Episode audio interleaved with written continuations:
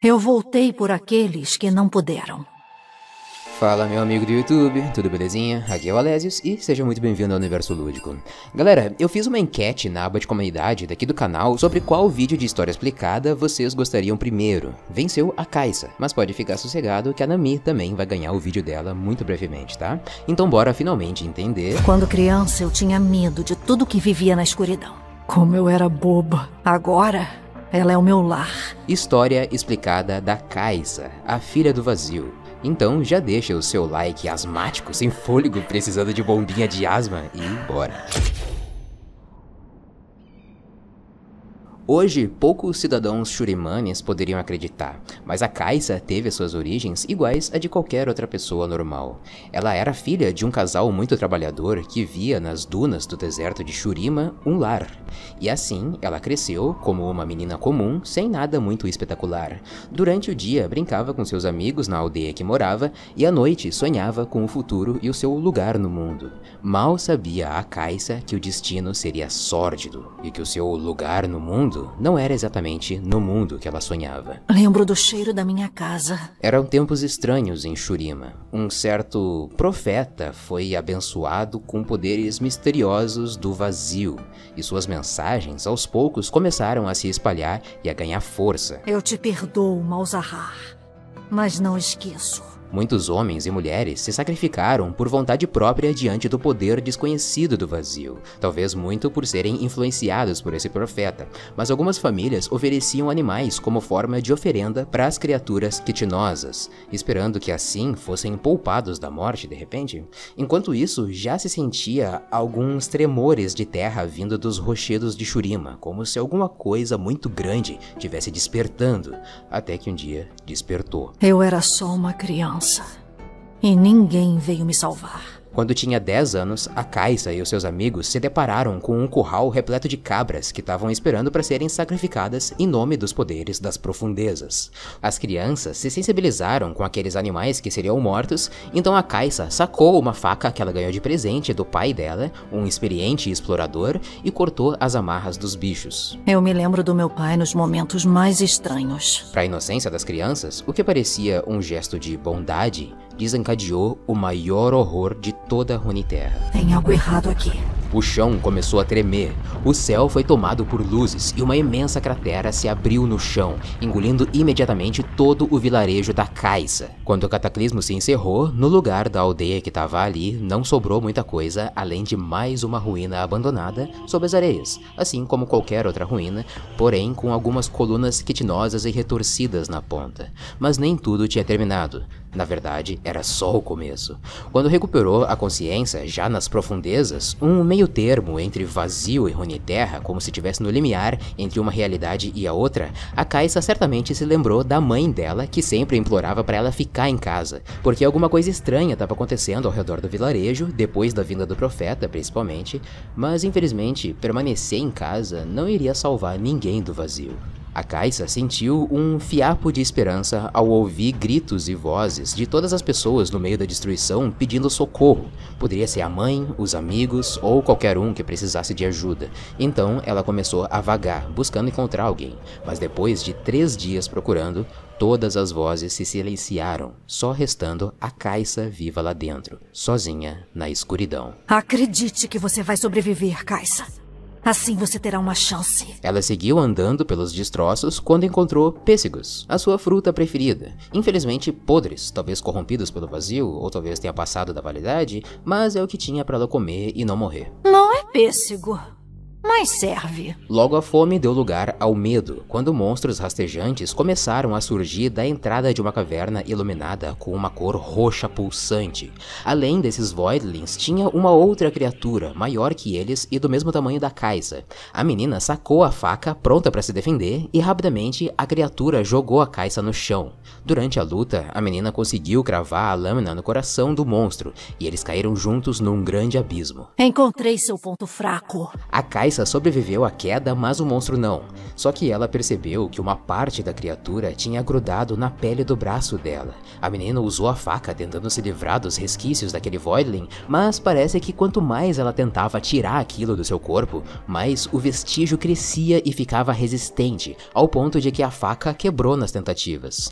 Logo, mais criaturas estavam se aproximando, então no meio disso ela usou aquela carapaça como um escudo e fugiu. A sobrevivência é um instinto que existe em todos nós. Depois disso, dez longos anos se passaram e durante todo esse tempo, aquela parte do monstro que grudou na pele dela se espalhou totalmente pelo seu corpo, passando por um processo de transformação numa segunda pele e dando também habilidades sobre-humanas que a Kaista não tinha antes. Foi assim que ela sobreviveu todo esse tempo nessas profundezas do vazio.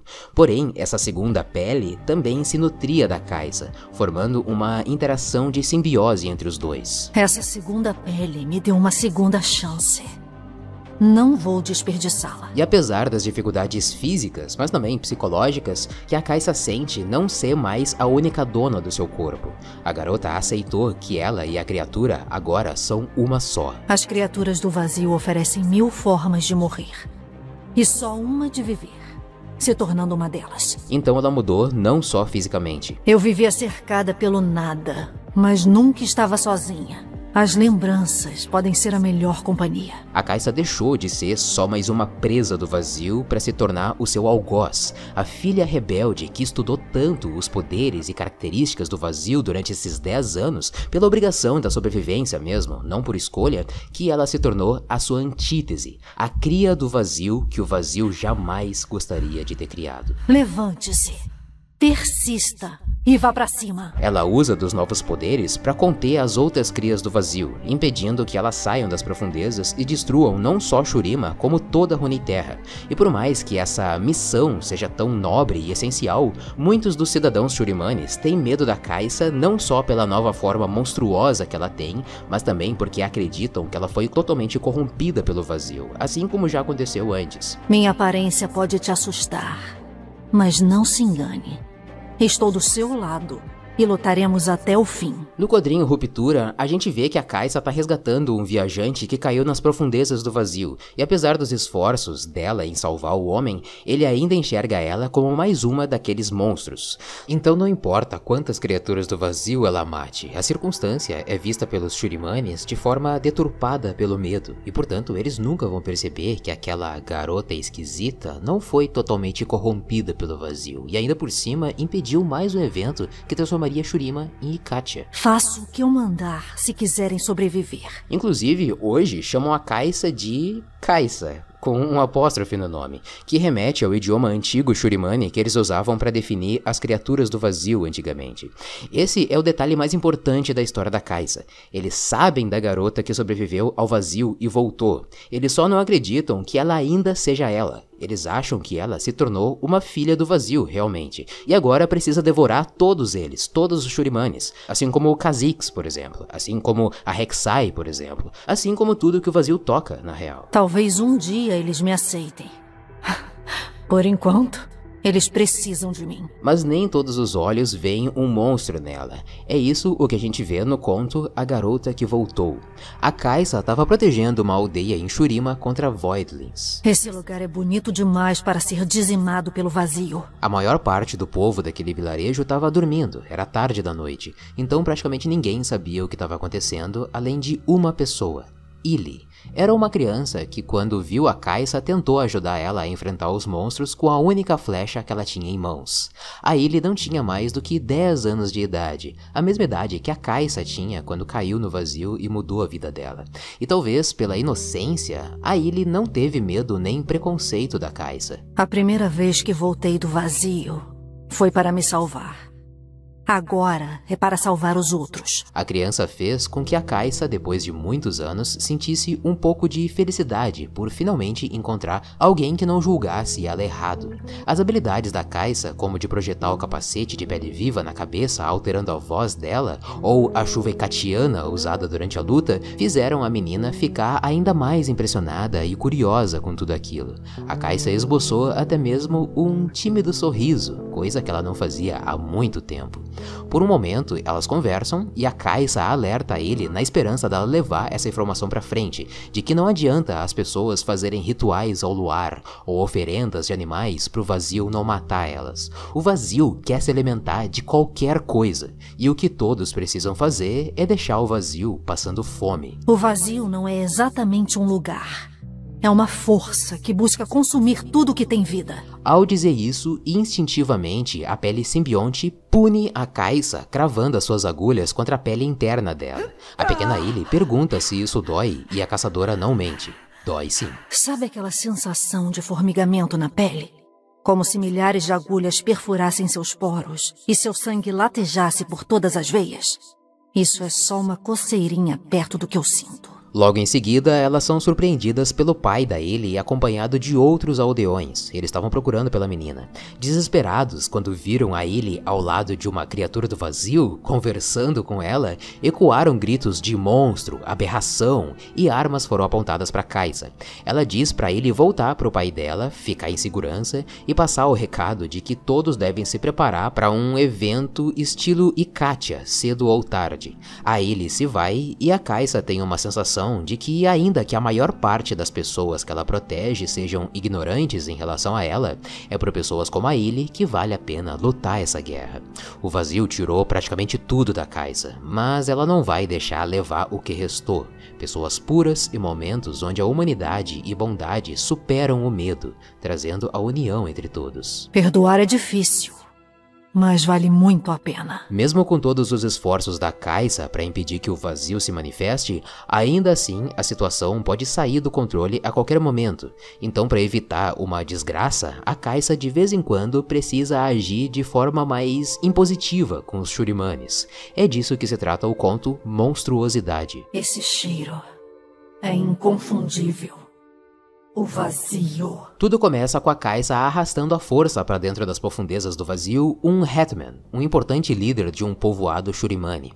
A Kaisa tá fazendo isso porque ela sabe que bem debaixo da aldeia, onde todos daquele povo mora, o vazio tá prestes a emergir e engolir o vilarejo inteiro. Então a melhor forma de convencer as pessoas a fugir é alertando o líder deles, levando ele para ver com seus próprios olhos o que tem abaixo dos pés deles.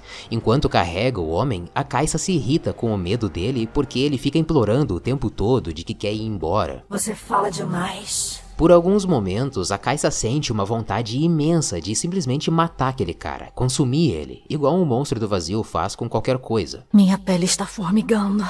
Sinto as agulhas, o anseio. É hora de caçar. Ela se pergunta se esse sentimento é só uma irritação passageira ou se ela tá começando a perder realmente o arbítrio de si própria e sucumbindo à criatura simbionte. Meu traje sente fome. Ela arrasta o Hatchman na força para a beira de um imenso abismo lá dentro das profundezas e manda ele abrir os olhos. Quando o homem olha lá para baixo, ele vê algo como se fosse um oceano roxo e escuro emergindo das profundezas e carregado dos monstros mais aterrorizantes que ele nem sequer um dia foi capaz de imaginar. O perigo é real. O medo é uma ilusão. Ele fica aterrorizado e a Kaisa pergunta se agora ele entende do que aquilo se trata, e ele diz que sim. A presença deles ali faz com que as criaturas do vazio comecem a surgir, então a Kaisa libera o Hatchman e ele sai correndo em direção à superfície enquanto ainda tem tempo. Ela agora está rodeada de criaturas enormes, ainda piores do que ela é acostumada a enfrentar. Ela luta usando uma sequência de chuva e Katiana, sobrecarga e se joga no meio das criaturas com o seu instinto assassino, a sua ultimate. Por por mais que ela tenha se saído bem, a maior das criaturas consegue machucar a Kaisa com um tentáculo, rasgando uma parte da carapaça dela, fazendo com que ela conseguisse enxergar, depois de anos, o seu próprio joelho, e a pele dela tá sem vida como se pertencesse a um corpo morto. Criatura desprezível. Essa visão deixa ela muito abalada no chão por tempo suficiente para ela estar tá cercada de Voidlings de novo. Uma segunda batalha começa, onde a Kaisa tem muita dificuldade em vencer, então depois de se recuperar, como uma referência ao cooldown do joguinho, ela usa o E para fugir dos monstros e sai em direção à superfície, deixando tudo para trás. Por enquanto foi o suficiente. Logo retomarei minha caçada. Quando chega do lado de fora, é dia claro e a Kaisa chora por perceber há quanto tempo que ela não sentia os raios de sol iluminarem a pele do rosto dela. Esse vento fresco. Lembro bem disso. Faz eu me sentir em casa. O vazio não levou só a família, amigos e vilarejo.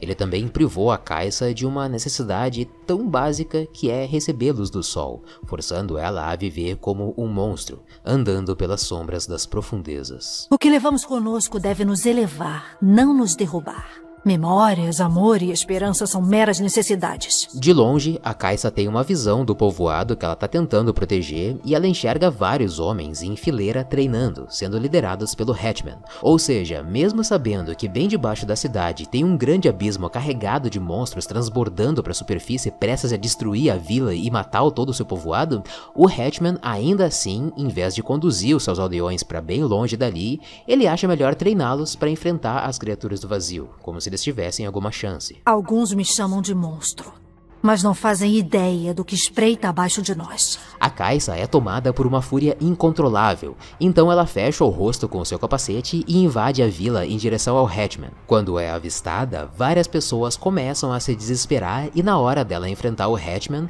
ele, que antes tinha medo da Caixa, agora tem ódio.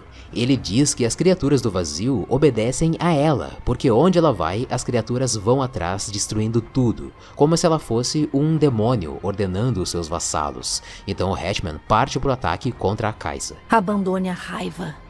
Ela não ajuda em nada. Nesse momento, a Kaisa finalmente aprende uma valiosa lição, que nem sempre adianta tentar ajudar as pessoas da forma que achamos que é certo. Muitas vezes a gente precisa fazer o que tem que ser feito. A Kaisa avisou por bem e não adiantou. Então vai ser por mal mesmo que eles vão aprender definitivamente essa lição. Ela canalizou um disparo de plasma contra o Hatchman e ele imediatamente explodiu em vários pedaços carbonizados diante de uma praça lotada de pessoas que assistiram de longe longe. Basta um tropeço para separar a vida da morte. A Kaisa usou uma visão especial que seu capacete fornece para ver as casas da vila que estavam vazias, então disparou contra elas também. Tudo isso causou um pânico tremendo no povo que nem ousou enfrentar a filha do vazio. Eles fugiram desesperados da aldeia enquanto a Caixa estrategicamente destruía tudo o que via pela frente que não custasse a vida de mais ninguém além do Hatchman. Se a única forma de salvar a vida das pessoas é sendo um monstro, então ela vai ser o monstro que eles precisam. Eu serei seu monstro! É por isso que eles precisam de mim. Ao cair da noite e depois de eliminar os Voidlings, ela tá de longe observando os destroços da vila queimando. Apesar da cena de destruição, nenhuma outra vida se perdeu. Eu mato para que outros não morram. Aquelas pessoas que fugiram aterrorizadas perpetuarão a história do dia em que a filha do vazio matou a sangue frio o heróico líder deles e que queimou suas casas. A lenda da garota que voltou e que comanda criaturas sedentas por consumir churimanes. Dos poucos poucos que já viram a Caixa ou foram consumidos pelo vazio, ou foram corrompidos pelo vazio e consequentemente mortos pela Caixa, ou foram sacrificados num ato heróico da parte deles, como vão dizer as histórias. Um sacrifício para salvar milhares de Shurimanes. O que a Caixa está fazendo é dar um recomeço para Shurima, uma segunda chance, como ela recebeu quando foi engolida pelo vazio. E esse sacrifício da parte dela, ninguém vai registrar com amor. É pelo medo que a Caixa vai fazer Shurima sobreviver. Amor? Medo? Não importa o nome. É a sobrevivência que nos motiva.